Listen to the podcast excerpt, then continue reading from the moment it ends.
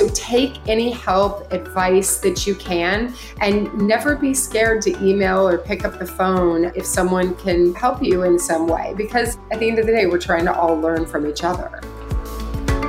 Hey everyone, I'm Yasmin Nori, and you're listening to the Behind Her Empire podcast. I'm on a mission to showcase successful self-made women who share honest stories and lessons of what it really takes to create the life you want and build your own empire. I want to welcome this week's guest, Catherine McCord, to our show today. Catherine is the C E O and founder of One Potato, an organic, family-friendly meal delivery service. Throughout the nineties, Catherine was considered one of the world's top supermodels. She posed for the cover of Vogue, walked the runway for Donna Karan and Calvin Klein, co-hosted Loveline, and appeared in movies that included Matt Damon, The Rock, and Jennifer Aniston. But then September eleventh happened in two thousand one. Catherine was living in New York City, and her perspective on life instantly changed. Although her career was soaring, she realized life was too short and wanted to follow her passion around food. After graduating from culinary school, Catherine had her first son, who was experiencing health issues from a sensitive stomach. Although she could cook a four-star meal, she had no idea how to cook for a child, and this was something she realized was far too common for mothers.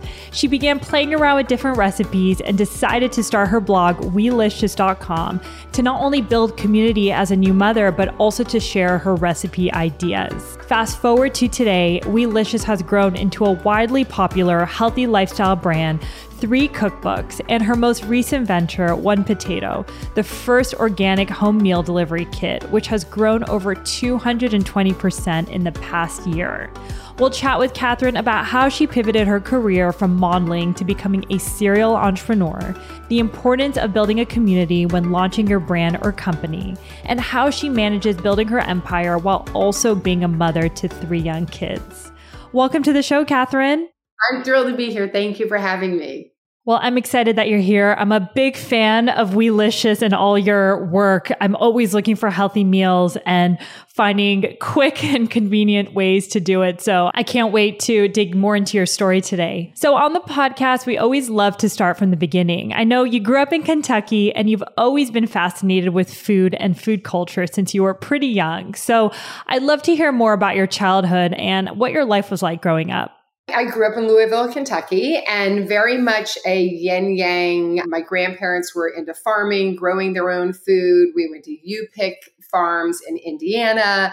And so I had this fresh food, spending time with my grandfather, like shucking sugar snap peas. And then on the other side was drive-through McDonald's, K F C, very much Tab, saccharin tablets, Snackwell, chocolate cookies, like eat the whole package. You're not going to gain any weight. I mean, it was just like this total opposite, but I really absorbed the fresh food part of it. I was fascinated. I started collecting cookbooks when I was nine years old and getting Bon Appetit and Gourmet. So I've just always been really fascinated with food and why people eat the way they do. And even for me, like we were five o'clock at the dinner table every single night. And while that might have annoyed me when I was a kid at different times, I have just those deep, deep memories of family and being together and connecting through food. I love that. It's so beautiful. It's funny that you say that because even as a kid, I would find it so frustrating. Every night we had to be together, but growing up in retrospect, it's like the best thing you can do for your children and family. So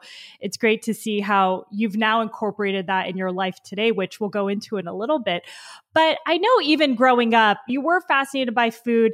And it's interesting, the dichotomy you talked about, the fast food and even your grandparents working with them on their farm, you also had a dichotomy in just your life in high school. I know you got into modeling and you were traveling all over the world, but you also were, I believe, a middle school or high school kid still being in Louisville. So I'm curious, how was your life growing up when you were kind of living between both worlds of high fashion, but also still living in the South?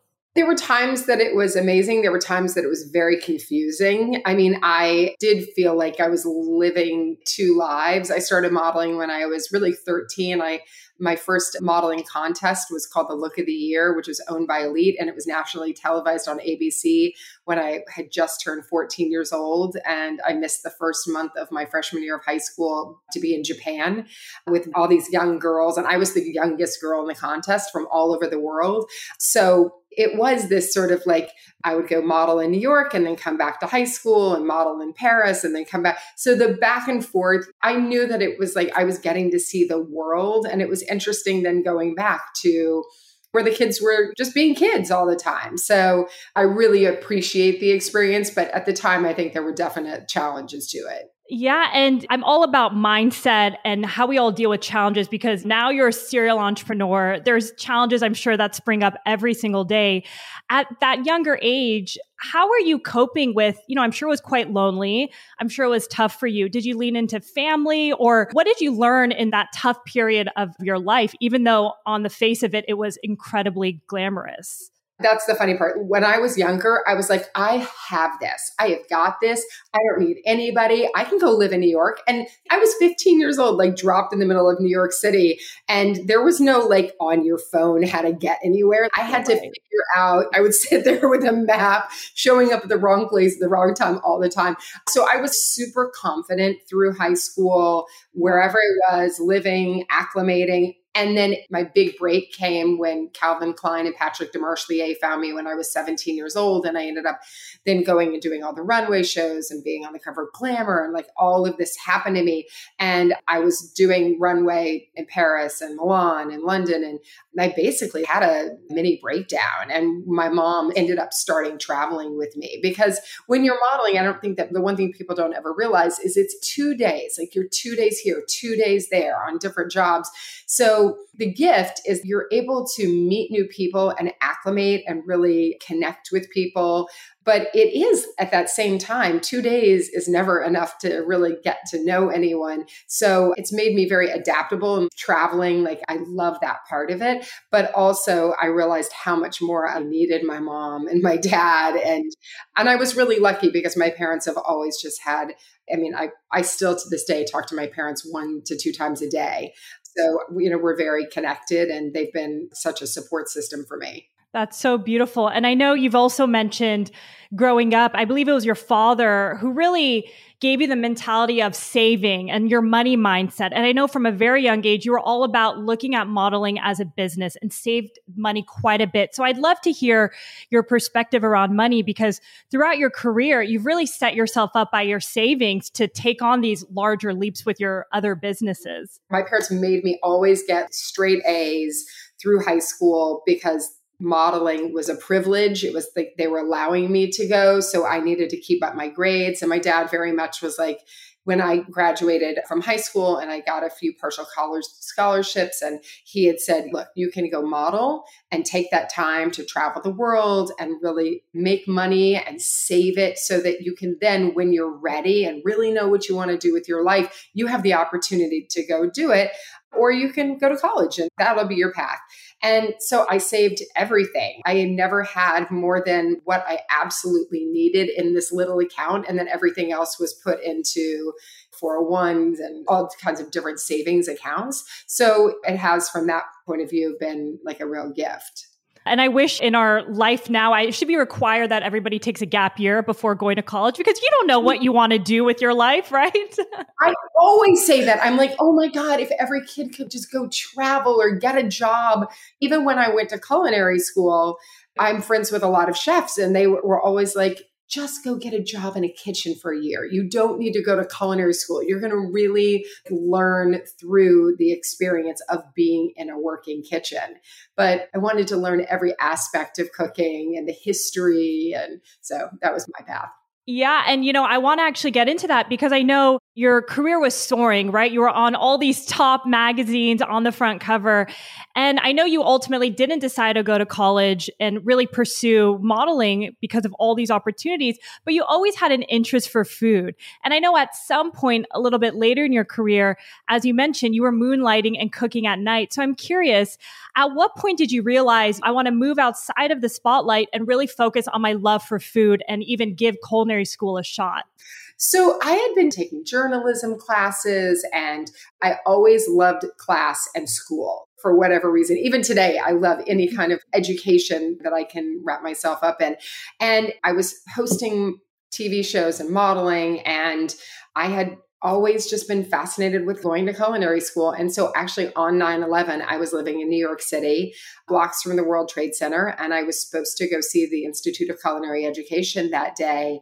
And when we were there, when the towers came down, I was outside when I saw the plane go through the first one, I mean, the second one, I should say. And it was one of the most challenging, obviously, days of my life. And that was the moment where I was like, I'm going to go follow my dream, because if you don't seize it now, what is life worth? And within several months, I had enrolled. So I worked during the day and I went to culinary school at night. And it was the greatest thrill. It was meeting new people that we all were so like-minded. There were thirteen girls and one boy, and all of us were like, we would even finish culinary school and go into a restaurant. We were just totally immersed in it. And it was an incredible experience. Wow. And it's awesome to see that you still had your full-time job kind of during the day, and then you were going to school and hustling at night. And it just shows when you have a big passion for something, you don't feel burnt out. You're just energized, right, to work all the time, which is clearly how you were living your life in those few years. I say that for any entrepreneur, like if you are so passionate about what you do, your wheel is always turning for it. That's true. And it feels like you're always working, but it's not in a bad way. Your mind is just always thinking about different things on whatever projects you're working on. Absolutely. You mentioned there was thirteen women in culinary school and one guy. And I know you spent some time shortly after that working as a chef in a few prominent restaurants. You know, I've had a few guests who have been on this podcast who worked at high-end restaurants, and I've just learned that being a woman in that situation is very rare. There's not a lot of role models and women at that time, especially, who were in the kitchen. So when you were kind of taking those internships or jobs, how was your experience? Because I know it's definitely quite the grind. Look, especially at that time, there weren't as many women as there are in cooking today, which I applaud and I'm so excited by. And even in culinary school, by the way, some of the women that I was in culinary school with have gone on to have incredible careers in cooking. It was brutal. It was brutal. I mean, you're given the worst of the jobs, and especially because I was entering ground level. So it's a tough career. There is no doubt. It's abusive in many ways, from the hours to standing on your feet all day, but it's also phenomenal. And I'm glad that I didn't give up. The only difference was I realized early on that I didn't want a restaurant job. I knew that I wanted to be in cooking, but I wasn't exactly sure where I would land. You know, I'd love to dig into that a little bit, because I know you got pregnant around thirty-three and you had a hectic schedule going between New York and L A. So how were you thinking about your career at the time and your next steps? Because that's really when you started having fun with your blog, or even the blog idea came to mind with Weelicious. So I'd love to just kind of hear what your life looked like at the time and how you thought about your next steps. Well, I mean, look, I definitely have an entrepreneur brain. I'm always thinking of what's the next cool, fun thing? What can I create? What can I do? I had started a business with another friend, like a bar company, like protein bars that were just clean ingredients and just organic and amazing. But also I realized this wasn't going to be something that we would be able to sustain. And truthfully, when I had my son, it was so exciting having a baby and going through pregnancy, but I didn't know what I was going to do. I really didn't. I mean, I knew that I loved cooking and I loved culinary school and working in restaurants, but it wasn't going to work for my life being a new mom. And so when I had Kenya, my first child, I've always shopped at the farmer's market every Sunday for now, well over twenty years. And that's really where it started, when I started feeding him. And I was making all these homemade baby food purees and trying to figure out what was safe and what isn't. Because when you have a new baby, you're like, oh my God, I know how to cook a four-star meal. And I have no idea what to feed you, this like tiny human. And so that was really the way that Weelicious was born. was was just a little blog helping other moms, and Facebook and chat rooms. I mean, it was just really connecting with like-minded people through the education that I had received and practical experience. And it really just grew from there. I feel like you do a really good job. If you're not aware of something, you ask for help or you reach out to people, right? And I think that's such an important skill for any successful entrepreneur, because I think a lot of people listening, they're very intimidated about taking the next step because they are like, I'm not experienced in starting a blogger. Who am I to start something? So I'd love to hear the way you thought about it, and if you reached out to anyone at the time just to even create a blog, because when you started, it wasn't as common as it is today. Well, the best advice I have probably ever been given, because I, at that time too, could be like, oh, I don't want to ask someone and I don't want to bother them. And da, da. The best advice is don't be scared to ask your mother's, next door's, boyfriend's, uncle, any connection to anything that you need. People especially always want to give back.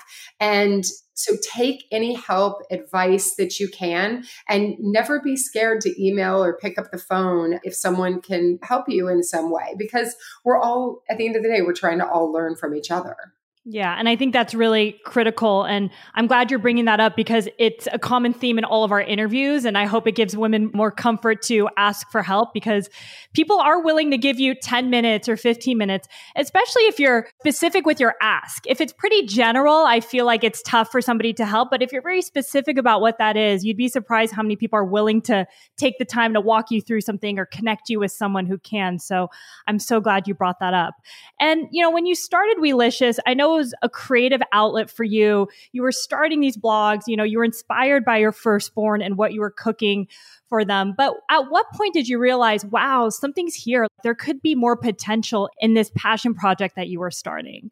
Well, off of the opposite, I think that, to your point earlier, that I had saved for so many years. And so for the first two years of Weelicious, I mean, it was so much passion. And also, I think I'd take it back to when you have a baby, there used to be so much more community. Like, you were surrounded by your friends and family. And when you become a mom, it's all of a sudden you are isolated. You're home, you're home with this baby that you're trying to give, give, give to twenty-four seven. So what ended up happening to me was like my computer became my best friend, because I was able to connect with all of these women all over the world. And you felt like you weren't alone. And so for the first two years, I didn't take any ad sales. I didn't do anything. I really treated it much more as a community than I did any kind of entrepreneurship. It really wasn't until I started writing my first cookbook that I was like, oh, this is a full-on business. And that's when I really took it to the next level. And did you always have thoughts around wanting to write a cookbook? I know you were mentioning you loved food, but you never really were sure about how you were going to get into the world of food and what you were going to do. So what sparked in your mind that you're like, oh, I actually want to do this cookbook, or that's the right next step for me? I always knew. I mean, like, full dream was to write a cookbook. That was like, that to me at that point was definitely the pinnacle. But again, I was like, I had never written a cookbook. I didn't really know where to start. And I also had hit this point with Weelicious at about two and a half years or three years where I was saying, like, what is this going to be? And it's when I started really ramping up and doing more P R and like doing the Today Show. And that was when everything sort of set in. But the cookbook, again, to your point, I'd never written a cookbook. How do I start? And so I started reaching out to any person that I knew who had written a book. Book and what was the process? And someone said, you have to write a treatment. I was like, what's a treatment? You have to get an agent. I was like, how do I do? You know, I didn't know these different things. So I borrowed a friend's treatment. It was totally different too, but it gave me the bones of understanding how to do it. And I wrote an eighty page treatment. It was basically almost fifty percent of what the book turned out to be. But it was great because having that treatment really was a roadmap to the book that I was writing. Incredible. And I know you ended up getting, I think it was a book deal. You had to do two books in two years, which from all my friends who've written one book, it seems like such a process. So how in the world was that a pretty hectic time for you? It was crazy. It was crazy because I now had two little kids and writing two books. I mean, it was awesome because I was living it. Unlike some jobs, especially for women with children, where you're compartmentalizing, like you have your children and then you go to work. Everything for me has always been everything. Breakfast, lunch, dinner, food in our house has never stopped. So it was really fun because I was learning. I was able to include all the education I had learned, but also learning kind of new tips and tricks and ideas every day. So it was constantly being with my kids and being like, oh, yes, yes, yes. And then going and like writing it down. So it was awesome. That's great. No, we hear a lot of that in terms of women who have families and want to still be successful. It's like, how do you create that work-life integration? And it seems for you, it's a huge part of your business and who you are as a person. So it's great to see how you balance both of them. Yeah. And it's as my kids get older, it's interesting, the balance of trying to involve them, but letting them sort of lead the way as well. Oh, that's interesting. And I'd love to go into that a bit more. So as they are a little bit older and Weelicious is more mature and you have One Potato, which we'll get into in a bit, but how are you allowing them to, I guess, lead more to your point? Well, I think that, look, especially when you have kids over ten, eleven, twelve years old, all of a sudden they're people with their own opinions and feelings and having their likeness out in the world. So we have a very strong rule. Like for me, I don't share anything like really personal about them. I have to clear it with them before I post anything. And it really is, for the most part, all like food centric, unless they really want to share something else. But I want to make sure that they feel it's a family business. We're a family food company, but it really is an authentic family business. And everything is just true and real. And, and that's what makes it really fun. Like we do have a lot of fun. Yeah. And I love that. You know, it's crazy how after ten, they do create their own opinions and you're honoring that and acknowledging them, which I think is just so important because, you know, as they grow up, they'll really lean into what gets them excited, which is really who you are as a person, right? Your own parents really motivated you to follow your dreams and have an opinion and take a leap. So I, it's beautiful to see how you're incorporating that in your own family today. Yeah. And one thing I'd love to also talk about. So you started Weelicious. You're now very busy with both of those two cookbooks. At one point did the meal kit business, One Potato, come to life? Because I'm sure, you know, you're already busy. You have, I think, maybe three kids at the time, or was it two and the third came with One Potato? Gemma was actually born the day that we delivered the first One Potato box. Oh my God. So you were prepping and grinding when you were pregnant. Okay. So I'll take it back, which was, so Weelicious is a very user-generated content wheel. And the reason I say that is that as much as I come up with a lot of ideas, at least fifty percent of the audience are the ones saying like, I need this, I need that. So it was the blog. Then it was the cookbooks. They would say, you should do stuff on T V. So I like went that direction. I need this product in the kitchen. We worked on that. So at the time, I had been developing recipes for another meal company. I was seeing a few others out there, but people kept saying, like, why can't there be Weelicious recipes to my front door? Things that I want to eat, that my kids want to eat, that's organic, all of the principles of Weelicious, no dyes, healthy, but also really easy and real food. So I connected with my partner, Chris. He runs operations. I'm C E O of the company. And we created One Potato, which is an organic, family-friendly food company, which delivers meals that take twelve to thirty minutes. Everything's semi-prepared. And it really is just like, no matter what your family size is, no matter the way you eat, vegetarian, vegan, gluten-free, nut-free, we can can make a meal that will wow anyone. I love that. And it's funny because me and my fiance were, we don't have kids yet at this stage, but even thinking about what we're going to eat, and we're very picky in terms of it has to be organic, it has to be good food. I'm like, One Potato is even perfect for us. But I always think about when you have a family, you actually have to think about food and feed this other person. You can't skip a lunch or you can't be delayed on something. Well, it's single parents. And I don't think that anyone, when they're like, I want to have a baby, realizes that it's twenty-one meals plus snacks, three hundred sixty-five days a year for eighteen years. As a parent, it's the one thing you can't escape. And especially when you're co-parenting, you'll see like a lot of couples and kids and parents get into these food feuds. And we try to take a lot of that away, um, take a lot of that stress away. Absolutely. And I love your business and what you guys have created. And, you know, one thing I'm always curious about, so the idea, you very much lean into your community about what you're going to do next.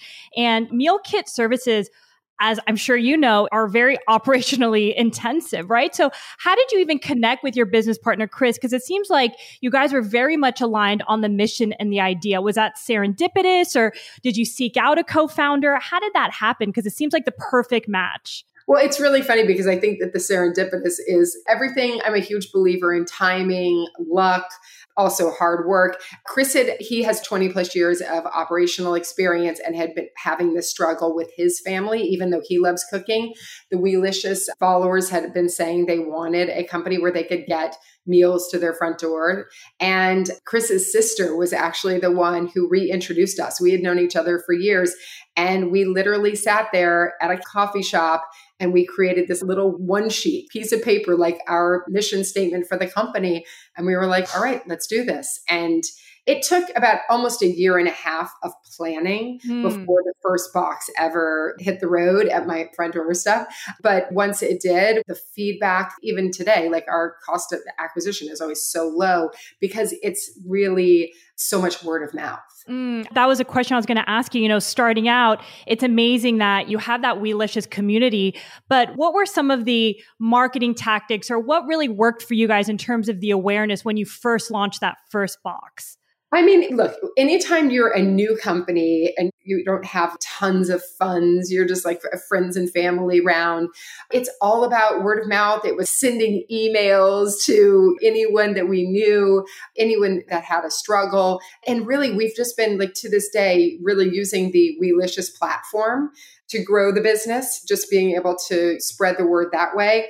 But it's also just a ton of word of mouth, especially at that point in the company. You know, today it's a little bit more, but I've always been surprised that our growth has just been so much really, you know, natural. That's awesome. And I think it just shows the year and a half that you guys really focused on getting the product right, right? People focus on so many different things, like too much time on branding or marketing. And it's like, get that first product right. So even your ten customers will like what you're doing. And it seems like that's worked for you. Well, and not only that, whenever you look at any kind of food company, R and D, which is research and development, is a huge part of any company. We didn't ever have to do that because we had the data. So we had Google Analytics for years of the most popular Weelicious recipes, things that people clicked on, the user feedback through social. So we knew right out the gate the top recipes that we wanted to use. And as a company, we've always leaned into our data for any new S K U, any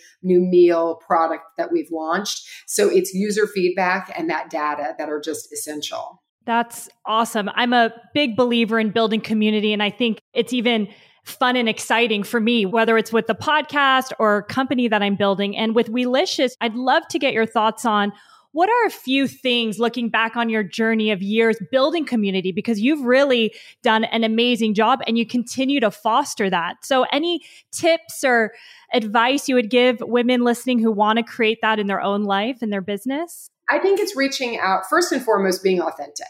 Whatever you are creating, it has to be something that you are so passionate about. Many of my friends are female founders. And if you could let them just talk about what they're creating twenty-four, they would just, the energy, it's impalpable. It's incredible. So be really energetic and super passionate about what you're doing. Be ready to talk about it twenty-four hours a day. And then when you're collecting that audience, not being scared to email any friends and family that you have and just say, will you forward this, spread the word. Word, using social media, be it Facebook, Instagram, TikTok, anything to tell your story. I think that even when I've had cookbooks come out or starting Weelicious, What exists today did not even exist ten years ago. So now I always say, like, pick two social media platforms. Do not try to like do six. It is never going to work. You're going to spread yourself too thin. Pick one or two that you are going to just go for it and know where your audience is on those platforms. I love that. And one thing that also resonates with your story, which I think is important when you're creating content and building community, is consistency. You were doing this for, you were saying two years until you really built a pretty decent community. And I'm sure you were showing up every single day without seeing the accolades of that. Yeah, you have to. You have to. I think that it takes time to build community, even if it's Instagram and you're like, why does that person have two million views? You're like, well, if they have ten comments, most likely it's not going to be authentic. You see the people that really have just honed their community. And like you said, posting every day or whatever you're doing, that it's consistency. If it's your newsletter, make sure that the content is really rich, but that, that content is also speaking who you are, who your product is, and giving back. So you should always be also giving back to your community, sharing not just what you have, but also what others have. I'm a big believer in, even for Pinterest, if you pin one thing, you need to pin five to ten of other brands, because that's just creating more authenticity. It's so true. I try to do that with the podcast featuring other women building their empires. And it just feels great to support other people because really? I know what they're going through. And two things that I love that you mentioned about authenticity. When you're really true to who you are, it makes it easier and people really connect with that. So I love that you've really leaned into that from day one. And I think it just makes the whole content producing process easier because it's really just who you are as a person. You don't have to make something up. And the second thing is we can all get so overwhelmed with all the different social media platforms, and how you said, really focus on two and do that really well, I think is important, because some people don't even start because they're like, oh, well, there's TikTok and Facebook and Clubhouse and Instagram. They're like, it's too much. But to your point, picking two or even starting with one and then slowly adding the second, I think is great advice. And even with the content itself, when I first started, I was teaching myself everything, and I would go to Apple to take classes once a week. And I always got this same guy. And he was just like, I love what you're doing. It's so awesome. And he turned out to be a director, and we ended up working together for nine years. Wow. And he had his day job at Apple, but then he was a director. So he would shoot and cut and basically was producing content with me. So I always suggest there's so many incredible film schools, art schools. Get that sixteen, eighteen, twenty-year-old who's looking for a side hustle job, because I guarantee they're, I mean, like, look, my son is pretty incredible. This is the world they're growing up in. So it's good to get them when they're young and have great ideas. Yeah. And they're hungry and eager to build their resume too and work with you. I think it's definitely a great, great point. And one thing I'd love to also get your thoughts on, you're clearly still constantly producing content, whether it's for your Instagram or your blog or business. How do you think about your schedule? Because you still are a C E O running a business, right? Operationally intensive. How do you think about the days you produce content and the days you're wearing your C E O hat and also being a mom? Well, I would definitely say there's a lot of things going at once. Um, I mean, my brain capacity for holding it all. We're always thinking about, when we're shooting content, how many different platforms can we get it on and utilize cross-utilization. It's just be prepared for getting up early and going to bed really late. There is no nine to five in the world that I live in. But you know what? I love it. I'm happy. And I have two daughters, and they say that sometimes. They're like, you work so hard. But I always tell them, I'm really happy. I feel really lucky. And that to me is the most important part. So no matter, I don't even count the hours as much as I'm just focused on eye on the prize. And believe me, I mean, it's always strategies. I have notebooks. I'm looking at piles of notebooks, but I write everything down. I have lists going at all time. So whatever is your strategy for keeping it all together and never letting anything forget or slide. I know. And it's still something I'm figuring out for myself. But are there certain days that you focus on content, or does it just flow in terms of that? Yes, to your point, we have video content shoot days. I have very much a posting schedule. I would suggest to anyone, like, always look at your analytics, no matter if you have ten followers or two million or one hundred million, looking at your analytics, like when is the best time for posting. And very much also, it goes the same thing for running One Potato is I know the flow of the day when we're just crazy busy. So I think now I've got it down. I can't say that I did a few years ago, but now definitely we keep on a very tight schedule. No, that makes me feel a little bit better because as the businesses, we haven't launched yet, but it's like figuring out your flow just takes time. So it's reassuring to just hear your perspective for sure. But I think taking your time to figure it out and not beating yourself up about it and surrounding yourself with people who are there to support you, like mm-hmm. let people support you in that area. Yeah, I think that's really key. And even something I'm thinking about now, because in the beginning, it's all you. And then it gets to a point where things are growing. You're like, I need help. So it's a good problem to have and a good way to think versus always just trying to do something yourself. Because I think that will just cap you from making a bigger impact in whatever you're doing. And one thing I'd love to get your thoughts on is fundraising and how you thought about it with One Potato. I know you focused I believe it was friends and family to start, but I would love to just hear the way you thought about it and when you started to really bring in money from investors. So Weelicious has always to this day been self-funded. So I had never taken a penny for that. And with One Potato, it's a much bigger beast. So we did a friends and family round, and then we did two seed rounds. And we're actually just launched our Series A. So yeah, we've had a lot of growth. And with growth is like wanting to launch new product lines and grow the company. So yeah, again, when we go back to that, ask anyone, ask everyone, you'd be surprised the people that you may know, because fundraising is a definite strategy. It's a learned skill and you may not be great at it, but practicing your pitch, making sure that your deck tells really the story so that someone is an investor is able to really absorb, like, tell me what you're doing. Your deck should be able to tell that story and know what you're using the funds for. You really need to be able to spell that out. When you guys first started, I believe you were saying before you even raised your first seed round, you kind of wanted to make sure what you guys were doing was validated. So at what point did you feel comfortable to start raising money from other people for that first seed? Were you guys selling, or what stage of the business were you at when you went for that first round? Yeah. So the first round, we self-funded much of it. And it wasn't till we really got to the shipping that we needed to do the friends and family. I would say, like, don't raise money until you absolutely need it to either kick off or to really grow. We definitely needed a friends and family round. And believe me, there have been very scary times. I mean, I'm the first to say there were times probably two, three years ago where we were like, I don't know if we're going to make it. We just really didn't. It was just at that time more capital intensive and just really scary. But then when you start to be like, okay, I, I get it. Every lesson, as painful as it is, is a great lesson to learn. I feel like every day we're still learning lessons, and I'm not sure that ever ends in the span of your business. The first few rounds were for growth, but also just to keep the business flow going. Yeah. And you know, that moment where you said, and I'm sure it resonates with some entrepreneurs that are listening, where you're questioning, I don't know if we can have the money to keep the lights on or continue the business. Maybe we have to pause it. What did you do at that point? Were you even more motivated to reach out to more people to fundraise? Or how did you kind of go through that difficult time period? Well, look, I mean, I'll be completely honest because we're talking about this. When Blue Apron hit the stock exchange, because that is always the business that, like, there's always going to be a business when someone says, are you like X, Y, and Z? And you as an entrepreneur are like, no, we're nothing like whoever it is. But that's always what you're going to get in any kind of product because they need to be able to compare it to something. So Blue Apron had hit the stock exchange and I P O'd, and it was like so exciting. And we had people like throwing money at us.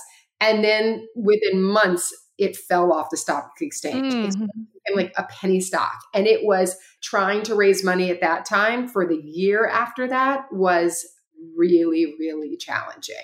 So we've had to really figure out who we were independent of any kind of noise out there. And I think that that's the thing that I would always suggest is just hunker down, close your ears, focus on what you're doing and what differentiates you. Because mm-hmm. I think that making sure that you are a fully differentiated product And by the way, you as the founder could be the key differentiator.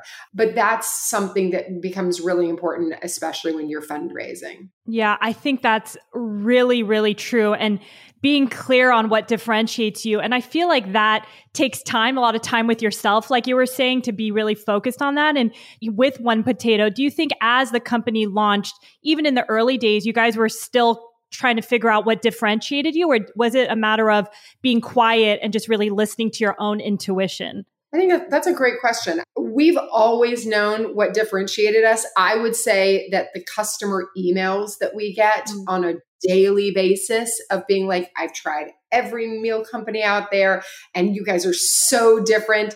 Getting those user testimonials, I think, is super key. Keep a running list of them because those are your advocates. Those are the people that really hear you and trust you. And actually, one of our investors who invested twice in us sent me a message on Instagram and said, we've been using One Potato. It's changed our life. Our five-year-old wouldn't eat anything and now only wants one potato. And we met with them three days later and they invested for the first wow. time. It was incredible. So letting investors also try your product if that's something that's in your bandwidth, because I can't tell you how many investors I know, I'll say, why did you invest in a certain product? They're like, I bought it at the grocery or a friend told me about it and I loved it, because that's the excitement. So even for a while, I was only wanting investors who were parents who really understood the stress of feeding a family, because for us, that's the pain point. Yeah. And it's interesting you brought that up because last week we had Sally Krawcheck. She's the founder of oh, Elevest. Yeah. yeah. And yeah. she was saying the seed round was easy for her to raise because of her network being in finance and the Wall Street. But she said it was really tough when I wanted to raise a Series A, when I went to Sand Hill Road and met with investors who didn't really understand what I wanted to do. And she said, at some point, I was like, I have to go to investors who get my problem, who understand what my mission is. And it just goes to you, you know, whether it's parents or finding investors who either know your product and like it, or just understand the problem you're solving, because it's already so hard. So trying to educate someone who doesn't even know about what you're doing is even a hundred times harder. Yeah. And I will say, like, even if you get through with your product to those investors, even if it's not a right fit for them, try not to take it personal, because it's not going to work for probably ninety-nine out of one hundred, sadly. But if they really get your product, they'll always say, you know what? I love what you're doing. I know five other people. Let me connect them mm. to, because that's, to me, the best way. And also other founders, because more than anyone I've ever talked to, other founders have been the best, as I call them, super connectors to other funds, to other founders, to anything you need. Because like to your point at the very beginning, most people will give you five, ten, fifteen minutes. So another tip is always have your list. If you're asking for someone's help, have five questions ready to fire, because you don't want to waste anyone's time. Yeah, absolutely. And one thing you mentioned, rejection, getting no's, it's inevitable, right? I'm sure you heard people who didn't resonate with the brand. How do you move through that? Is there any one situation that really hit you harder than another? And what did you do to overcome it? Because we hear that from so many of our listeners who are dealing with rejection day to day, which is, I guess, part of the entrepreneurial process. So we had an investor who has invested twice. At least there's the sunshine of this story. We had talked to him many times and he said, I have a friend who is a private chef and I want to send him one potato.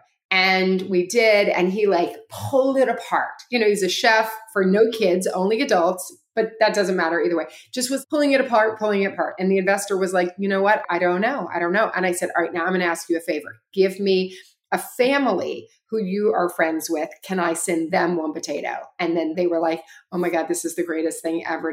It's a different audience. You yeah. have to know. And I could have given up at the first one and been like, oh, deflated. But that's what you always, everyone's going to have a different opinion. You can't send a man, I don't know. Uh, I don't want to use a bad, I was going to use something about, like feminine product, let's just say, and expect for him to fully understand it, because it's not the audience. So knowing who's your audience, and also when you're looking for investors, if you can go online, especially when you're looking more venture capital, look at the other products that go on their websites, read about their bios. Maybe there's a connection. You went to the same college. What other companies did they invest in? Because you know, you don't want to be going to a venture capital firm that's only invested in tech when you're a consumer goods product. Exactly. Oh my gosh, so many good gems that you were laying out right now.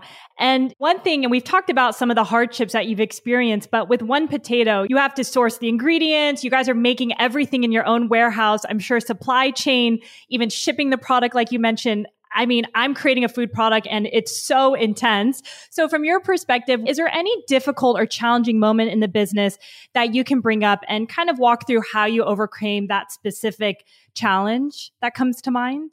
Well, I would say that I could actually get a laundry list for you, but let's figure out one. We had bought a machine that we weren't ready for, and it was a fortune. And then we were like stuck with this machine that we weren't at the capacity to use yet. So we had to get really creative about what to do with it and how to sell it. And then eventually to reacquire it when we were at the right stage to be using it. So I can really give you a lot of examples, like looking into shipping. I mean, ship, you know, if you're in a business, like shipping is its own beast that we deal with on a regular basis. I'm one shipper where we saw a family had a, their video camera watching the shipping company toss the box. And we were like, oh my God, like what happens when your beautiful product that we make absolutely every morsel homemade, nothing from a can or a box, we package it so carefully and then a shipping company will just chuck it. So you have to, it's just every day is like a different battle here or there. Yeah. And I guess there's only so much you can fix in the beginning, but I'm sure as the company grows, you're just hitting other battles and trying to just make it better and better every day. But it's so tough, I'm sure, just to kind of hit everything. You know what, though? I would say ninety-nine point nine percent of a week is great, but it's that one percent where you're just like, oh, zero point one weekly headaches. But we're at the point in our company right now where it feels really good. Awesome. And, you know, I'm sure with COVID, it's impacted everyone's business in a different way. I know for you guys, a lot of people were leaning in at home and cooking, and it was a big opportunity for you. But I'd love to hear more about how the growth and just how COVID really impacted One Potato. Yeah. So, I mean, One Potato, the key differentiator for us is that our niche business is family. So families have very predictable schedules. You know, your son has soccer, you're going to be home. Most families don't have the opportunity to go out to eat as much because it's just having kids out is like, ugh, you're just like staying home. But how do you feed in an easy way at home? So what COVID really did was the habit is there, but the behavior became even more week to week. And One Potato, especially during COVID, became this going out to eat experience because it's homemade. The meals are different every single day. So you're like, oh, we can have Mexican one night and Chinese another night, and like super interesting. And as an activity, when COVID, we're all home, for us, getting kids in the kitchen, getting families cooking together, eating together. So really a lot of the emails that we've gotten in the past year is like, thank you so much for giving us just this fun, connected experience that took away like what's for dinner, especially when you didn't feel safe and you didn't know mm-hmm. what was coming into your home. So we became that much more of even a trusted brand from that standpoint. I love that. And I know you've talked about this in terms of really having your kids and family part of the process of making food and how important that is in the way you raise your own children. And I think if I heard this correctly in another interview, I see so many of my friends and even sister where their kids eat different things. I'd love to hear your thought process around that, because for me, I'm like, once I'm a mother, if I have kids and everybody's eating something differently, I'll just go crazy and flop on the floor. Like, how do you manage that? So how do you manage that? Because I think you've done a good job with your own family and children. Yeah. I mean, I always say like, I don't want to be working at the diner and be like, here's this for you and here's this for you. Like a short order cook. It doesn't yeah. really work for me. And I also don't like to label kids as picky eaters, or by the way, picky adults. I know plenty of picky adults. So it goes both ways. So really what we've created at One Potato is it's a D I Y solution. So let's say it's turkey tacos. So you cook your turkey meat. We send you all the homemade sauces, guacamole, salsa, lettuce, tortilla, we, everything, so that no matter what kind of eater you are, if you're on a special diet or regime, you have an allergy, everyone in the family can make the kind of taco or burrito that makes them really satisfied, excited, and hungry. You definitely make it much, much easier. And I want to shift gears a little bit and end on two questions. And one of them, what do you see as someone, as I'm sure you are mentoring or around a lot of other entrepreneurs, what would you say are some of the biggest mistakes that entrepreneurs are making, whether it's in their life or business or thought process? Well, I'd say the biggest mistake is thinking that you're going to have the unicorn company that you're like, I'm going to flip this company in two years. It happens one in a million. But I think that if you're really an entrepreneur and you're super passionate about a company, you better be prepared to lean into it twenty-four seven for years to come. It's a lot. And you're going to be taking on, you may think that you're great at one thing. You're about to take on every hat and wear every hat. Like, make sure you jump in customer service. Make sure you know what involves shipping and production and R and D and creating a deck and everything, because it never goes away. It's true. And even when you're looking to hire people on your team, it's so important for the founders to even know what they're hiring for. So you have to do the job. And I'm sure that helps. And I'm really glad you brought that up, because so many, I've now done almost fifty interviews, and many of these women have sold their businesses for hundreds of millions of dollars. And a key theme is they've all been doing it for a long time, right? Like, success does not happen overnight. Like you mentioned, some of them are nine years, ten years, fifteen years. And I think, to your point, you just have to get ready for that and really love the process, because it could take that long to build that massive company if it's what you want to do, of course. So I'm glad you definitely brought that up. I like the, if that's what you want to do, are you sure? I mean, yeah, even for us now, like, we merged Weelicious and One Potato into one three hundred sixty degree family food company. But Weelicious was much more of like a mom and pop. So it's deciding that you really want to take it to the next level. Exactly. And if you want to go there. So that's really exciting. I can't wait to see what's next for the brand and company. One question I love to close with all of our guests is, wealth means so much more than money, and everybody has their own definition of wealth. So at this stage in your life, what does the word wealth mean to you? At this stage in my life, wealth means every day is totally fulfilling. It means that for me, like I think we started talking about, I'm a sponge. I want to learn, learn, learn, and then put that knowledge to use. And I want to end every day feeling accomplished and really connected and feeling good, because we're a family company. So if my family isn't taken care of and satisfied and feeling happy, then I'm not going to feel that way either. Yeah, I love that. And thank you, Catherine, for joining us today and showing up as your authentic self. I'm so excited for our listeners to try One Potato. We'll put all those info and details in the show notes. So thank you for joining us today. Thank you, Yasmin. Thank you so much for listening to this episode of Behind Her Empire. If you enjoyed this conversation, it would mean the world to me if you would consider leaving a review, or even better, sharing this episode with someone who might be inspired to create their own empire. To stay updated on our new episodes or join our private community, go to behind her empire dot com to sign up. And if you have any feedback or just want to say hi, reach out to me on Instagram at Yasmin K. Nori, or feel free to email me at yasmin at behind her empire dot com. Before we wrap up, I want to take a moment to acknowledge this incredible community of women listening. There are so many of you that are working incredibly hard to build your own empire, and I want to celebrate your success. So occasionally, at the end of our episodes, I'll be highlighting an inspiring story from one of our community members. Let's listen in to this week's featured entrepreneur. My name is Neelu Marani, and I am the founder of Niloufar. Niloufar is the maker of Persian snacks inspired by my own family recipes, and our products include Persian trail mix and Persian-style almonds. I started the business about four years ago with the goal of introducing my Persian culture to others through food. I've always thought that food is a great way of learning about a culture, but Persian food is actually very unknown to most people in the U S, and it's not accessible. So I think people are missing out on such a unique, delicious cuisine, one that I grew up with and one that everyone I've ever introduced it to just absolutely loves it. So my mission is to introduce Persian food to more households and hopefully, as a side effect of that, also introduce Persian culture.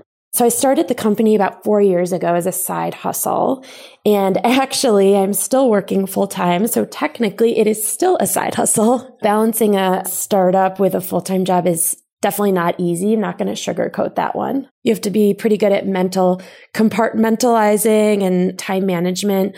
You have to turn your brain on and off a lot, basically. And Google Calendar is definitely my best friend, but you know, if you work for a company that's supportive, like luckily I did, it's very feasible. And I would say transparency is really key here. If I had tried to hide it or keep it under wraps, I, I could have never done this. Your business becomes a huge part of you. So yeah, I would recommend being as transparent as possible. But building the business in the way that I did as a side hustle did allow me to grow it at a speed that I was really comfortable with. And also without needing investors or outside funding, which for me, bootstrapping was a big priority. So I honestly wouldn't change the route even if I could.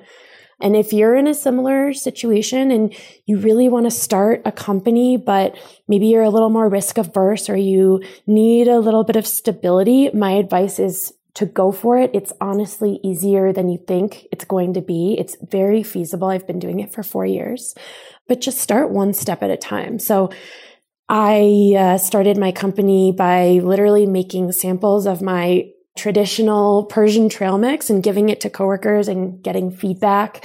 That was my early market research.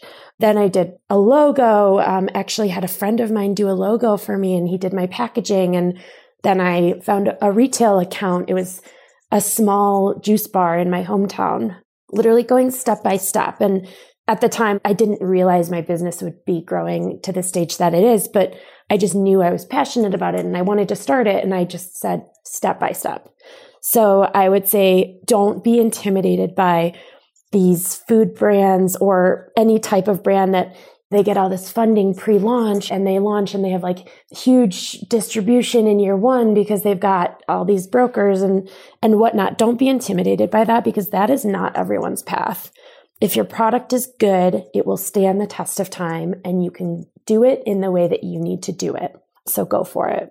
And if you want to find my products, you can find them on my website, nilu far mix dot com. We do sell on our website. We also sell on Amazon. If you're in L A, we're at Erewhon. If you're in Chicago, we're at Whole Foods. And on my website, we have a retail product locator where you can find the retailer closest to you. So thank you so much. I appreciate it.